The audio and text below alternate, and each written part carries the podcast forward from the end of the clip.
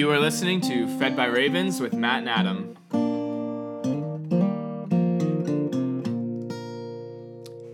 Good morning, Matt. Good morning, Adam. Welcome to day 93 and 94 of reading through the Bible in a year and going through it via the oral tradition. We're just talking about everything we're reading. We are, uh, well, experts. you can, it's hard to become an expert in the Word of God because it's always doing its work and we're always learning. So it's pretty great. We're glad you're with us. And uh, as we start in Numbers, Yeah. where are we today, Matt? So, our reading is Numbers 35 through 36 and New Book Deuteronomy chapter 1 through chapter 2, verse 23. We are finishing our seventh book of the Bible today. Wow, good job. If you've hung out with us, you are excited too. Yeah. And whether this takes you one year to listen to or five, it is well worth it. And I just want to, uh, I was remembering yesterday, I said something about um, the glory of God being, you have to approach God kind of like, some, I think I, I reference to peanut allergy. Correct. And so today I was just thinking, here's how we need to understand everything. We all have peanut allergies, like deadly peanut allergies, and God is a giant peanut. Do you understand? Yes. Right. And so God is making a way to kill that allergy so that he can be with us. Yeah. I think it's helpful. Anyway, Anyways, that's I like it. What's going on in the last two chapters of Numbers, Matt? So Moses has been mapping out what the land is going to look like and who's going to get what when they enter in, and now he's he dealt with uh, the twelve tribes, and now he's dealing with the Levites, and basically spelling out a special like this is what they're going to get when they enter the land. And he's doing this all under the reality that he's not going in, Correct. he's going to die. Correct. And uh, so cities for the Levites. And again, he is making sure that the Levites who do not have an inheritance or possession of their own are being taken care of by each tribe. Yes. According to their bigness or their smallness, they're providing land for them to live, uh, places for their cattle and their their livestock to graze, and that they are taken care of because they are taken care of, and their inheritance is to care for the tabernacle. The the tabernacle and God's people. God's so people, right? The way it's set up is there was going to be cities in each tribe allotment. And so Levites would, there would be a portion of the Levites uh, portioned out to each tribe, and they would minister to each tribe in the land, which is really cool. So the Levites are scattered throughout the entire land. And they there's even Levites assigned to uh, Reuben, Gad, and the half tribe of Manasseh on the east side of the Jordan, because God cares about them too. Even Right. though they're not entering into Canaan, He still has Levites uh, and cities planned out for those three tribes as well, which is really cool. As long as they keep their vow Yeah, to fight for Israel on the other side of the Jordan. But what happens if they break that? I don't know. Are the Levites just kind of stuck in that sense? I don't know. I don't know either. We shouldn't. I don't even want to imagine such things. Right. But uh, I did what I really um, gravitated towards today was just the idea that there's going to be was it ends, it ends up being 42 kind of settlements, Forty-two settlements spread out throughout the, entire the 12 tribes, Yep. and s- what was it? Six were for refuge. Six were called cities of refuge. and it goes into detail about um, i mean it goes into great detail uh, about if what it what the difference is between manslaughter and straight up murder Yeah, so a city of refuge, there were six of them. There were three on the west side of the Jordan and three on the east side. Uh, and the idea was if someone accidentally killed someone without any uh, forethought or intent, it was an accident, um, they could flee to the nearest city of refuge, which for some people would be miles and miles away, several days' journey away. But you can run and flee to the city and uh, like be safe Right. because the person you killed, their family has every right to come after you and seek vengeance. Right. It's called the Avenger. The, The there is an Avenger Holy Avenger. who wants uh, some judgment and some justice. Mm-hmm. And so it's not even the conversation isn't like, oh, you know, just forgive somebody for killing. It's like, okay, the natural response is going to be uh, uh, blood for blood. Mm-hmm. And so God, in His love for His people, this Yeah. is this time around. It's recognizing God's love for his people that he's setting up all these rules very clearly Mm-hmm. because they will yeah, in this in in the wilderness and in the promised land, but especially when you go into Canaan, you got to set up all these places because crazy stuff happens in a fallen world. There's going to be Right. intentional murder and unintentional. And so if you straight up murder, then you will be judged, but you have to have like a lot of the basis for our legal system comes from the, Mm-hmm. the scriptures. You got to have at least two witnesses. Yeah. And they have to, and then already the system for judges has been set up with uh, at the beginning of this time of in the wilderness with Moses Mm-hmm. and Jethro, and and so only really big cases go to the Supreme Court, which would be Moses. Right. And so uh, local tribal leaders and the local people with witnesses will make judgments.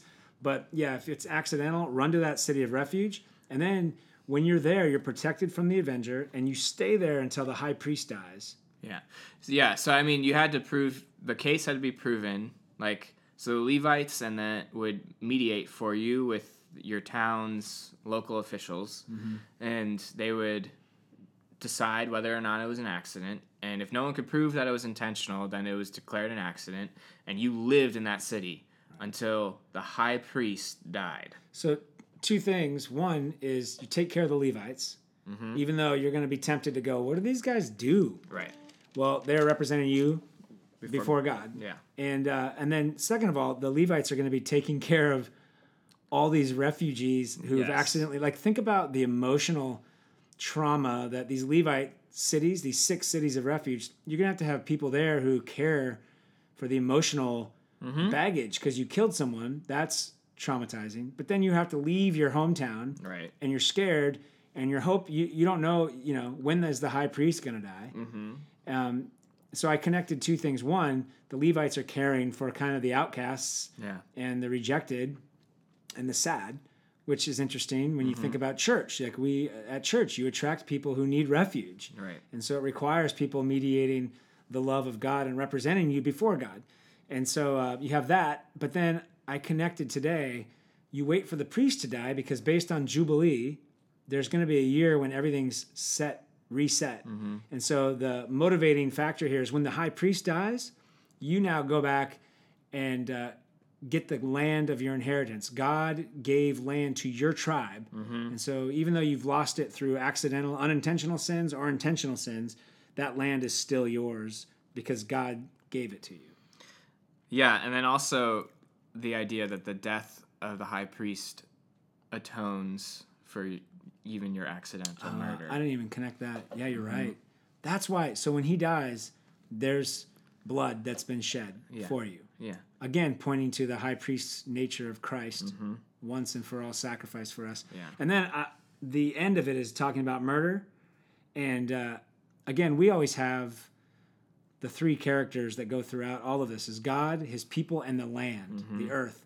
And God tells Moses straight up, like, we wipe out murder. Murder is not murder pollutes the land. So Yeah. when there's murder, there needs to be atonement made for that. That is a crime against the image of God and and against the earth. and against the earth. Like this is not an earth that is sup- supposed to be harnessing or handling shed blood. murder. Right. And it goes back to even Cain and Abel, you know, Yes, because exactly. in Hebrews, you'll be like the blood of Abel cries out on the earth. Mm-hmm. And so the earth is weeping over all the shed blood that's uh, falling to its into its soil I know. and it's being polluted. Yeah. That is amazing. You know, we think about pollution all the time, polluting our rivers and our, but it's like our violence is a pollution to this paradise that we live in. And then to close numbers off, Yeah. we are the daughters of Zelophad Zelophad. What a great name. come back up. They're brought back up. Uh, so the clan of uh, Gilead uh, in the tribe of Manasseh. and the tribe of Manasseh are are concerned that they're like, well, okay, so if the daughters inherit and they marry outside of our clan, then when the year of Jubilee comes, the land won't have anywhere to return to, and it'll be divorced from our our clan, our tribe, Right. and we want to make sure that our land stays within our tribe. It's like uh, ancient gerrymandering. Do you know what gerrymandering is? Explain. So, like, what professional politicians do Uh-huh. is they realize who likes them, and then they repurpose districts. Mm-hmm. So we have a district. Uh, my brother-in-law works up in Tallahassee. Yes. There's like a district that reaches down like a sliver from Jacksonville all the way to Orlando, Mm-hmm. and that's been gerrymandered by politicians to secure their votes. Oh yeah. So yeah. it's not even a real district, right? And so. God is uh, protecting, and then what they're recognizing is, hey, you know, if our daughters start meeting guys from Judah, Mm-hmm. the tribe of Judah is now going to have like a section over here where Manasseh on the other side, they're going to become powerful. And what Mm-hmm. about our land? And so Moses hears this and says, you know what? He said it before. Like these girls, these seven girls, is it seven daughters that uh, of that happened earlier in Numbers? They must be really five daughters. They're really reasonable and articulate, and because they present their case, Yeah. and all the men are like, you know what, that's a good good case. Yeah. And so Moses comes down with, um, I think, wisdom from the Lord, Mm-hmm. and the Lord even tells him, here's how you're going to deal with this: marry within your own tribe. Yeah. Now you And- could say, oh, well, that's And no, all and the good-looking guys are in Reuben. but it, it it says that they already did. Right. And so really they're just making sure like in future cir- cases Right. where they're not as fortunate and it didn't play out in their favor as much already, like what would be the ruling on this?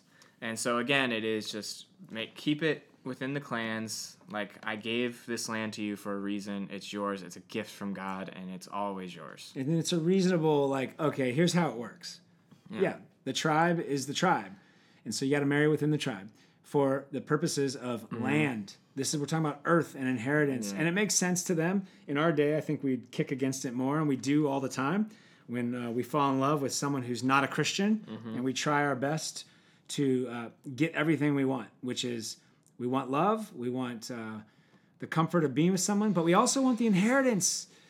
And so we try to say, well, if they're not inheriting the whole earth through Jesus Christ, it just gets a little bit confusing and messy.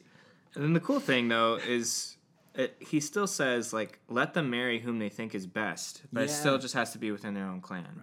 But like it's really cool. Like they still have as inheritors of the land, the women in this case have the right to choose who they're going to be with, which is it, it's pretty great. Yeah.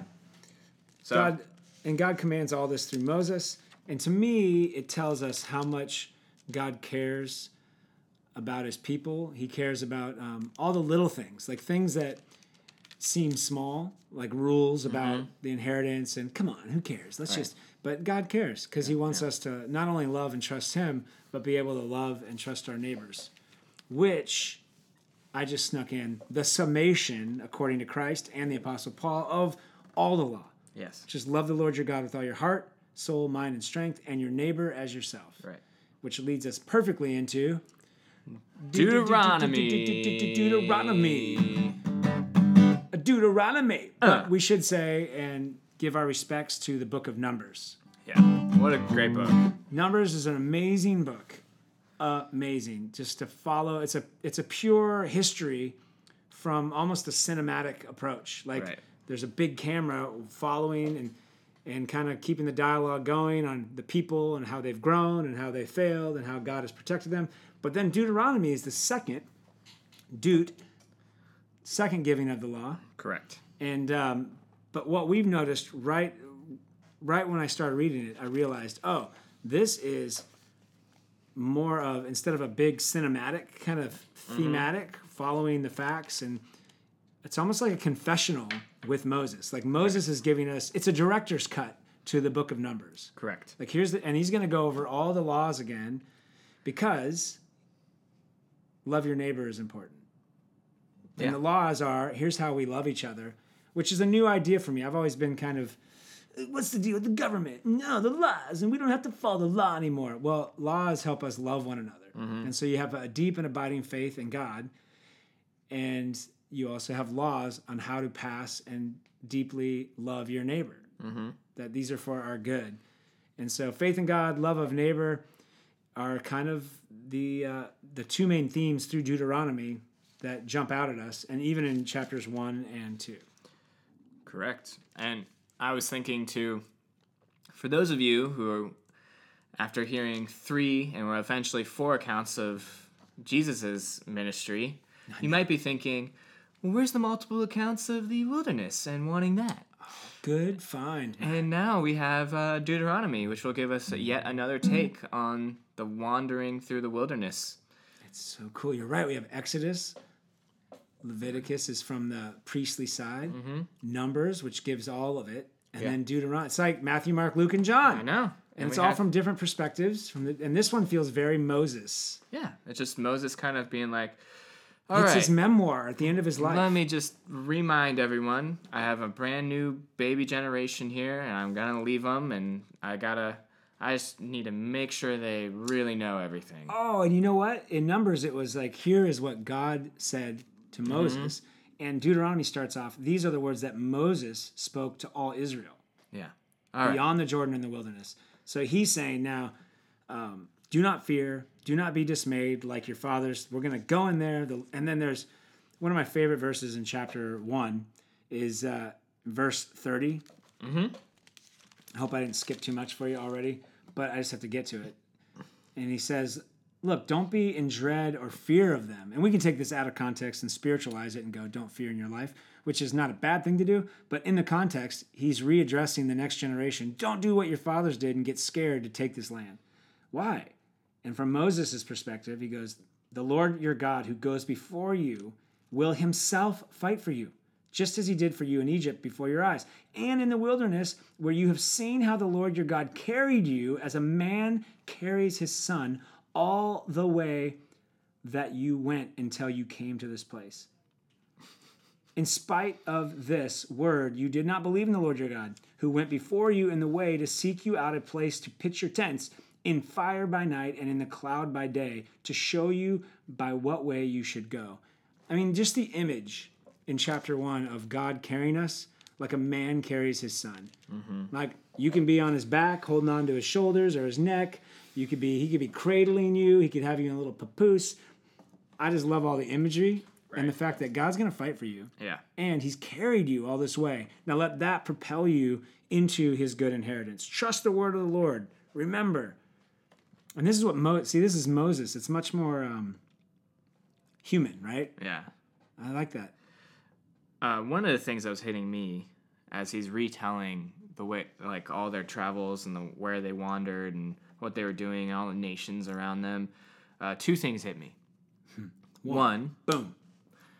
God did not want them being comfortable in the wilderness. Oh yeah. And so, That's good. like, thinking about Explain. how many times they had to move around and even just like get up where you're going to travel for three days and reset camp. And the idea was they had everything, God had provided everything for them food, water, clothing, shelter. But warmth. they murmured in their tents every time. Right. But thinking about why, they could have easily built cities in the wilderness Yeah. with God. everything that God had given them, Right. with the with the materials, with the sheep, with the, like all the livestock, Food, with the food. water, Like they could have easily made a Shelter. a, booming city in the wilderness, as long as God's cloud hovered over Right. and they had their fire. and they had it. But God, that was not their end goal, and so God did not want them to become comfortable in the wilderness or begin to think, "We could live here. This is good." And so He keeps them moving, keeps them going.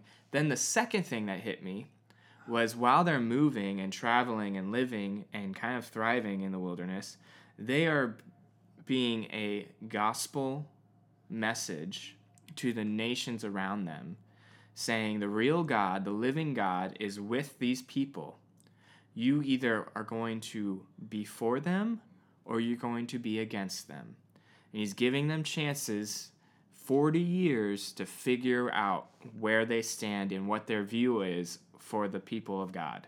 So the Amorites get to watch all this from the desert. The, Moabites, the Edomites, Yeah. and they could be like, these people have the God who takes care of everything, so they can live in an uninhabitable, dangerous place, easy targets for all of us. Somehow they've they have a whole new generation and they're bigger and they're more blessed.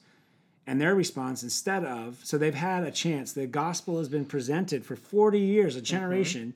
And then their response instead, though, is to curse and to go out with arms in violence. Yes. Well, the two things you said one, they're both like complete sermons. Um, so we don't have time to break them down. But the idea that God is having them move and disrupt their comfort is huge Yes. Because we always i'm always struggling with man lord we did it. We got here. And god's reminding us yeah this isn't your final home. Mm-hmm. Correct. I'm, i want you to always i want you to keep following me and live by the word of the god live by the spirit of god move grow keep going because your final place is yet to come and i've been preparing that for 2000 years. It's going to be great. I have a promised land for you so don't get too comfortable here. That's a message i don't really like Yeah, and neither don't. do the people. No, we murmur because it's like I just got comfortable here. I just figured out how to do this, and now I have to change. It's but I'm, I use a kind of a fake voice for that, but that's really my heart in a lot of places. Yeah. But then the testimony to the outside world that we are able to move and grow in what is crushing situations for everybody else. Mm-hmm. It's either going to be to judgment or to salvation. I know. Good Great. find. Good find in Deuteronomy chapter 1. And then Moses goes on to talk about the penalty for uh, the rebellion of his people. Like, do not rebel. We encourage everyone to stick with it. Mm-hmm. And then chapter 32, that's where he breaks down the wilderness years, right? Yeah, yeah. I just kind of You jump to it. That's great, though. Because those are the verses in chapter uh, 2 through 23 where you're like, you just want to zone out. but really it's god showing like remember moab remember the ammonites remember the midianites remember all these people. They were from abraham they're from lot they're part of they're your family. So give them leave them alone give them chances. Also they've moved in and cleared out a ton of giants for you and a lot of like like intimidating people and I've been blessing them and giving them this land as well. Yeah, they well, that's what I that's why I think it's kind of a director's cut. Moses is telling you now in chapter 2 the conversations with God where God went ahead and dealt with the Amorites. He's been dealing and prepping and doing all these things. He's completely intertwined in the affairs of the world for the good of his people. Yeah. And that's why all of our victories belong to God. So uh, that surprised me because I was getting bored reading all this. And then I realized, oh, no, God is not just working in Israel, He's Yeah, working everywhere. everywhere and preparing the world for a sweet inheritance. And those people could convert, you know, they could bow to the God of the universe, but they refuse because, well, that's a whole nother, who knows why. Because the uh, the prince of this world is always battling with us. Correct. Wow, so I'm excited about Deuteronomy, Same. and uh, so far so good. Just know that God is completely intertwined in the affairs of the world for your good.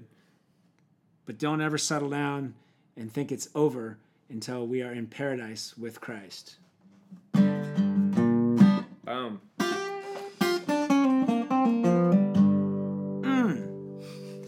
Now let's move to the sweetness of the gospel, where things are again strangely intertwined and completely connected in the gospels to our uh, Pentateuch, our four, our four tellings of the wilderness travels and the establishment of the ceremonial and civil law.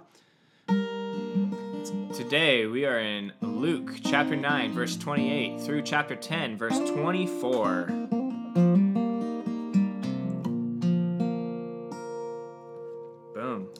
Into it. Yeah, a lot going on, but it's so great. It's the third time we've, we're reading some of these accounts. Yeah, so this is the third time we are hitting the transfiguration. Oh man. Oh man. So transfiguration, you have all the elements, the Old Testament elements now making uh, even more sense, a lot of sense. than ever before. All right. Do you do you want to start with your things and then um, or should I just I have some stuff to You say. have some stuff. Go for it. Well, uh, I'm just gonna steal what you said. Yeah, it's always up on a mountain to pray. He's taking the leaders of the disciples, John, James, and Peter. And uh, this, in Luke's account, he's speaking to Elijah and Moses of his departure, Yes. Which is so cool because Moses is the leader of Exodus, their departure from Egypt, from slavery mm-hmm. into freedom. And then Elijah departs in a whirlwind, right? Mm-hmm. From this earth, like helping people get out of um, not slavery, but what were they? Exile mm-hmm. and all that. And now Jesus is talking with them because he's like the third movement in this beautiful play where he's going to deliver his people from slavery to sin to a promised eternal life. Yeah. And while he's praying, apparently he's praying so long that Peter, John, and James fall asleep. I know. I always thought that. it was like some magical sleep, but now I'm realizing, oh no, it was probably like an hour or two of prayer, and those guys just got comfortable and fell asleep. It happens even here at our little church. Right. In fact, now uh, while I'm preaching, when people fall asleep, I don't take offense. I realize they're finally feeling and entering the rest of God. So let, let the little let the little guys and gals sleep. Get some mm-hmm. rest. You're safe in the arms of Christ right now. But when they wake up, they see all the elements of God, who mm-hmm. has clearly revealed himself from Exodus. Mm-hmm. All those same elements. Yeah. There's the shining faces of the people of the three men who are close to God. Right. They're, Yes. they're brightly shining. Jesus is brightly shining. yes. He's in his full, like there's the fullness of his divinity is starting to shine through. He's with dudes who have plainly been resurrected. Right. And Peter does the thing that we just realized you can't do in the wilderness. He says, let's make tents and just live here For the rest of our lives. on the rest of our lives. Let's make some tabernacles here because the glory of God has descended. Mm-hmm. And he gets rebuked for that because, nope, we're going somewhere better than this. We're going to live by following the word of God. But then Peter, James, and John get the cloud descends upon like they go up into the cloud yes. and they That was hear super cool. they get to do the thing they read about mm-hmm. and never imagined before they met Jesus. Even after they met Jesus, they would have never imagined they would be seeing the cloud they heard in oral tradition passed down when they celebrated the Passover.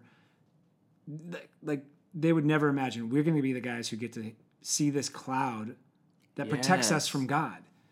And that's where God is. And God then speaks to them and says very clearly, This is my son, my chosen one, my anointed Messiah. Listen to him. Like, this is your leader now. This is the guy who will save you. And so, uh, and then Peter, you know,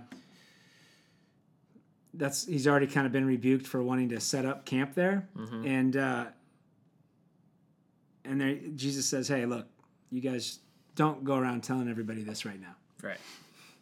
They will get mad because they'll think I'm ripping off the story.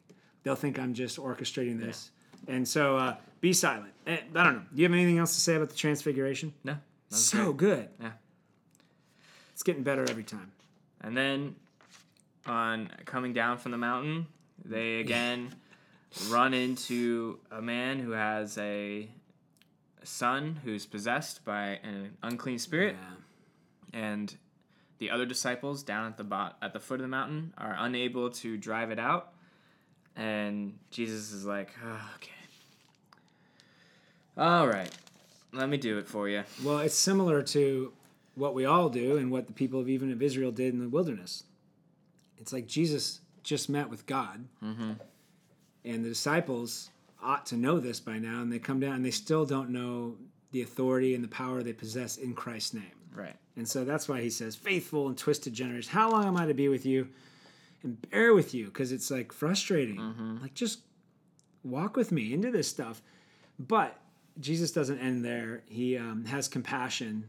You know what I mean? Like, Jesus can get a little bit angry and frustrated sometimes, but he always follows it with compassion. Yeah. Just like a parent. Well, it's also like law and gospel. Like, I told you not to run with no shoes on, and the kid busted his toe up. But then you yell at him, and then you swoop him up, and you tend to the toe. And so Yeah. he heals the boy and gave him back his um, gave him back to his father. And again, all are astonished at the majesty of God.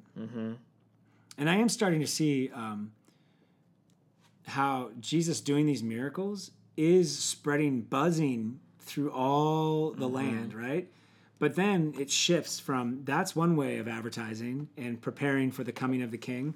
But now we see Jesus, um, well, he'll start to, by the end of us, he'll start to then send out, announce people who then will announce his coming, and then he comes. But right after this mountaintop experience, his authority over the demons, he does this thing that he does about three times in every gospel, which says, Hey, I'm going to die. I just need you to know that. Yeah. And I love Luke says, but they did not understand the saying, and it was concealed from them so that they might not perceive it. And they were afraid to ask him about this saying. So they're like, cool, I don't want to know what you're talking about. Uh, anyways, let's figure out who's the greatest in the kingdom. Yeah. uh, it is pretty funny. Luke says, "Let the Jesus." Luke has Jesus saying, "Let these words sink into your ears." Mm-hmm. Like Jesus is a little bit at kind of at that level of like, "Listen to me. Mm-hmm. I am going to die." Yeah. And they're like, "Okay." But uh-huh. let's figure out your kingdom. Yeah, we're all gonna die. We get it. But in the meantime, your kingdom's gonna be so rad. Who's better, me, John, or James? Yeah. and uh, then he has to do the old jesus does the old child routine Yes. and he says look at this child this is the greatest anyone who has a childlike faith who can just trust the father and going back to mm-hmm. moses who can be carried by god through the wilderness Yeah. so like you're great if you just climb on your father's back today and walk Mm-hmm. through whatever toughness is in your life Oh man, good connection. yeah I like that. just that's you want to get through whatever is is plaguing you today get in the father's arms Yeah. Let the Father carry you to the promised land. there and you'll be great Boom. Love it. that's how we And then John hears this. He's like, "Cool, but we uh, we saw someone casting out demons in your name. He's not part of our group, Right. and we told him to stop. Right? Like that was a good move, right? John, what are you doing? I know. And it's like, don't stop him, for the one who's not against you is for you. And then you realize, with all the the order being given out by Moses, Mm-hmm. that there's a place for order and structure, and we like that. Right. But above all of that is handing out mercy and the Mm-hmm. gospel. So if someone is for us, handing out mercy in Jesus' name, do not stop them. Even though you may not like the order or you feel like they're Mm-hmm. out of place or whatever, just relax. Right. There'll be a lot of people who are against us. You haven't heard that I'm going to die and we're going to be mocked. And okay. And then uh, then I love so following this account is okay, he's realizing it's time to move to Jerusalem. The time of his death and his departure is coming. And so they're up in Galilee. So the first thing they have to do is move through Samaria because that's in between Galilee and uh, Jerusalem. And so they have to run through the Samaritan lands first. And uh, he sends out messengers. This is what you were talking about. Oh, but Samaria, you, did you remember Samaria too? Is there's like extreme racism Oh yeah, total. because they've been mixed through all the exile Mm-hmm. stuff. So the real Jews see them as half breeds, is what they'd say, and they Well- don't understand. Yeah, so whole they're Bible. they're basically the mixed of the northern tribes The uh, northern tribes with Assyria. with Assyria. Yes, and so there's a lot of racism there, but Jesus has been merciful to them and has tried has been including them Right. in his message. And so he sends out messengers to be like on his way through, on his march to Jerusalem, he's like letting the Samaritans know, hey, I am the Son of God. It's time for that to be known among you guys. And uh, the people did not receive him. And it says because his face was set towards Jerusalem, because he's probably on his way and they, he's making very clear claims that I'm going to Jerusalem. Right. I'm going to the temple for the Passover. Come with me. And the Samaritans have already built their own temple. Yeah. And they're going, no, we don't want to do that. So, no.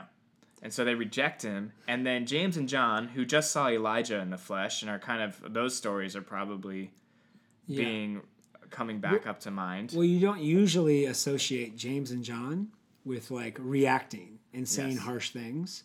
Usually that'd be Peter. right. But in this story, Sons of Thunder. They were called the Sons of Thunder. the so- sons of thunder say, Lord, do you want us to tell fire to come down from heaven and consume them? So you have them saying, rebuking, you have John rebuking somebody who's healing Mm-hmm. in, in God, in Christ's name. And then you have the very next scene, you have John and James also then saying, "Hey, should we call down fire upon these guys?" And then Jesus we just re- saw Elijah and saw you in the uh, resurrect in your full form, so we can do it. like we need to take this by force. This is what a king does. You need to start to make people They're submit. rejecting your claim to the throne. Let's Right. Burn them. And then Jesus has to again turn and rebuke them. Yeah, And that's all he says. Like, shut up, you guys. you don't know what I'm doing here. Yeah. I'm doing You something different. You still don't get it. You're smart enough to be with me. Let's just keep it at that for now. Yeah. And so I never have placed this. So Luke places this line here on his way to Jerusalem, I know. um, which is the cost of following Jesus, which I don't know if in the other ones it was placed here, but he's on his way to his death. And, and I will note, it's not necessarily chronological for Luke, but Not it is necessarily. thematic. It's thematic. like, get these themes, and they're looking back, going, "Man, they're putting together these themes that are very real." And so he's on his way. He's on his basically victory march to the temple, to death, to death. And but resurrection. and people are coming up to him now saying, "I want to follow you." Yeah, I want to be a part of your movement. And so this is what hit me was this is the, the actual normative deal for rabbis is disciples would come to them and say, "I want to follow you." The difference that in Jesus' ministry was he chose all of his followers. Mm-hmm. And in every account that we see someone who says, I want to follow you, Jesus, he rebukes them or discourages them Yeah. Or tells them, go do something else. Like the, uh, the other one that we just read was the guy who was possessed by all the demons. He says, I, I'm going to follow you now. Yeah. Jesus says, no, uh, go tell everyone Right. about me. And so in these three cases, you have three specific cases of people coming up saying, I want to follow you, Jesus. And Jesus says, You don't know what you're saying. You don't know what you're asking, and I'm on my way to die.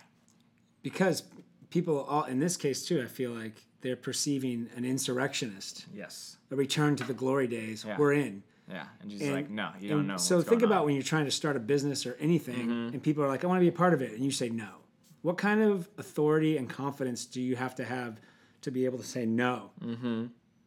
I don't need a bunch of people to do this because it's not what you think. Right. And so then he drops the foxes have holes and birds have, of the air have nests, but the Son of Man has nowhere to lay his head. Again, saying, I know you want to, it goes with the child thing. Mm-hmm. You want to be secure and on the right side of this because you perceive that I have a lot of power. Mm-hmm.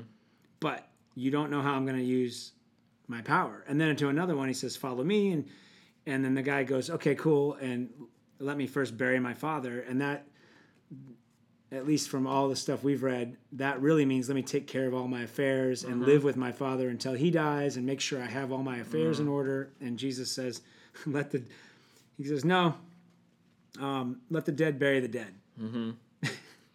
That's for you. Go and proclaim the gospel. Yeah, he's like, how about you just go and proclaim the kingdom of God is here? And then um, what's the last one?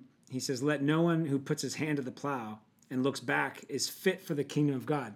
Which makes me think of what we're talking about in Israel, moving camp. Yeah. Like leave leave it. But we Leave just got comfortable. Yeah. And I thought you were gonna be God of us here. Yeah, well, I'm leaving now and you gotta follow me to a new place. But that's really hard. Yep, that's yeah. what I'm cultivating. Yeah. I am a shepherd and I'm shepherding you into life. And as long as we're still living in a violent world where Satan runs free, then you gotta keep moving with me. We're actually on mission here. Right. We are taking things over, but not in the way you think. Uh, and then the final thing that I just want to hit on this is God chooses you. Mm-hmm. Like he makes, Yeah. he does Oh, all the actions. Sorry, I almost interrupted that. Yeah. Yeah, he does all the work. He Yeah. carries you. He chooses you. He's the one leading you. Climb on my back. He's the one who's doing everything. Right. He's doing all the work. And I think That's in our society, and, and especially in American culture, we want to take all the credit for, oh, I chose to follow Jesus. And Jesus is like, you don't even know what you're doing. Uh, I chose you. and we love to look back mm-hmm. at the things we think we've done. Mm-hmm. So he's like, look, in the kingdom of God, it's looking forward, but we don't know how to answer the questions of the future. Mm-hmm. Right. I do. That's why you're with me. And when you're with me, we look forward, we move, we shake things up. That's Yes. great. And so then he does what every great king does and what Moses did. He starts to organize and he's a king. And so he sends out his guys to announce. But at this point, he has 72. Mm-hmm. That's a nice church. Sends them two by two. Sends them two by two because everything's safer in two, and you need two people to be a witness. Mm-hmm. So if you send out two that say, "Hey, we saw this guy raise the dead. We've seen this guy, you know, feed Mm-hmm. Yeah. thousands." So you got two witnesses to go out, and he says, "Pray. Therefore, pray earnestly." You know, he tells them to pray I know. that the Lord of harvest, to the Lord of the harvest, to send out laborers into harvest. Go your way. I'm sending you out as lambs in the midst of wolves. Another uncomfortable situation in the kingdom of God. Like, we're going out with this message knowing that everyone is already predisposed to not believe and think we're idiots. Yeah, and just want to devour us. And then he says, don't carry all the things you trust, like money, um, no knapsack, no sandals, and, uh, and greet no one on the road. And find a place. Go into a city, announce that Jesus the King is coming, and then find a place to live. And then he has this line about eat and stay there because you're a laborer. Mm-hmm. You're doing work. You're doing work. So announcing the kingdom of Christ is work that other people will provide for you because they mm-hmm. understand you're announcing the king's arrival. And then if people reject you, if the town rejects you, Oh, man. this is where the judgment comes and you wipe off the dust of the earth from your sandals because you don't even want the dust of that land to be clinging to you. And there's the earth part again. The mm-hmm. polluted land, the land that's polluted with violence and the inability to see its king, its Yeah. creator. Wipe it off. And it is always themes of it's either when these guys come into a town or a village, Yeah. it's judgment or it's salvation. Mm-hmm. And then he says it'll be worse for the people who reject you than for like Sodom, uh, That's bad. Tyre, and Sidon. Because he's like, if they had seen the works that were done in you, in these cities, they would have repented. Yeah. But you guys, you cities who are so hard hearted, reject me, it's going to be bad. And the children of Abraham are rejecting me. Yeah, You should know better. you should know better. So the 72 return Mm-hmm. and they're full of joy and they're like, Lord, they're so excited. I, I like this whole Mm-hmm. scene. Lord, we saw demons are subject to us in your name. They always say in your name. You know, it's never anybody under Jesus isn't thinking it's them ever. And so he says, uh, and then Jesus says this. It's one of my favorite passages uh, in the Gospels, I think. I saw Satan fall like lightning from heaven. Who knows what that means? But I take him at his word. Behold, I have given you authority to tread on serpents and scorpions. So it's like victory over that old serpent, the old bronze serpent, the old serpent of death, and over all the power of the enemy, and nothing shall hurt you. So like when you're walking in God's purposes, He's protecting you. He's fight. This is the old I'm fighting for you when you are following me.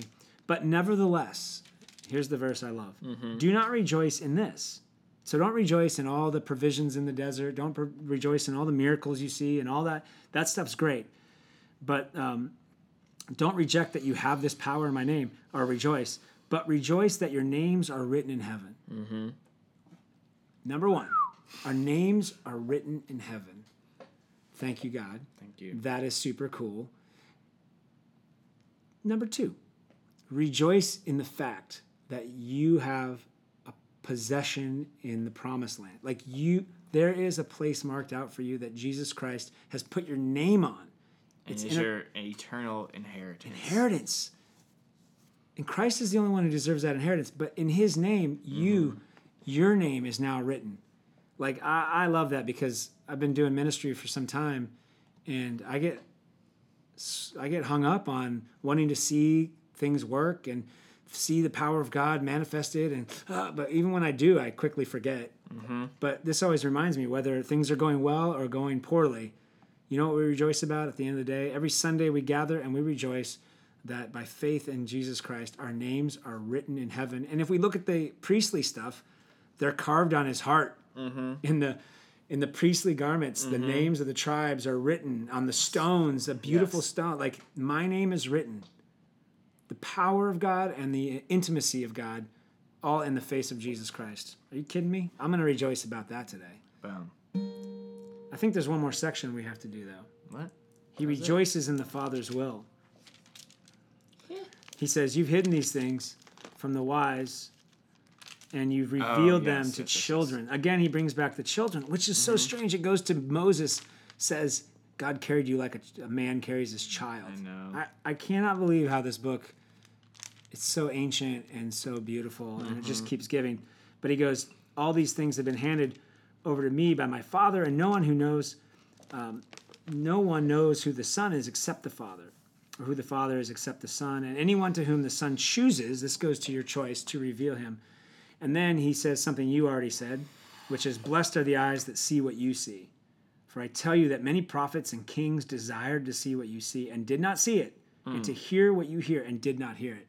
So this is why John is the greatest Old Testament prophet, but mm-hmm. we are greater than John because we have seen and we have heard of Jesus Christ's ministry, his death, and his resurrection. Yeah, because I did think about that today. Was that John didn't get, get to see it? He died before it happened. It's sad. And so that's why we're greater. We get to be greater. But who's uh-huh. greatest in the kingdom of Jesus' kingdom? Children. Children who are carried by their father. Woo! That's what I'm naming this episode. It's so good. I don't even know how to end it. Yeah. All I know is Luke. Jesus, yeah, he's Be great. carried by your father today. I love it. Moving on to Psalm chapter 40, verse 9 through 17, talking about proclaiming the things that God has done for us. Yeah. I have told the glad news of deliverance in the great congregation. Behold, I have not restrained my lips, as you know, O Lord. I have not hidden your deliverance within my heart. I have spoken of your faithfulness and your salvation. I have not concealed your steadfast love and your faithfulness from the great congregation. As for you, O Lord, will you not restrain your mercy from me? Your steadfast love and your faithfulness will ever preserve me. For evils have encompassed me beyond number. My iniquities have overtaken me, and I cannot see. They are more than the hairs of my head, and my heart fails me. Be pleased, O Lord, to deliver me. O Lord, make haste to help me. Let those be put to shame and disappointed altogether who seek to snatch away my life. Let those be turned back and brought to dishonor who delight in my hurt. Let those be appalled because of their shame who say to me, Aha, aha. But may all who seek you rejoice and be glad in you. May those who love your salvation say continually, Great is the Lord. As for me, I am poor and needy, but the Lord takes thought for me. You are my help and my deliverer. Do not delay, O my God.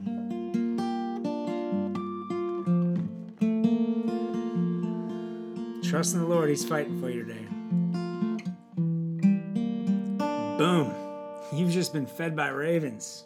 Tastes good, doesn't it? Go in peace and serve the Lord. We'll talk to you next time.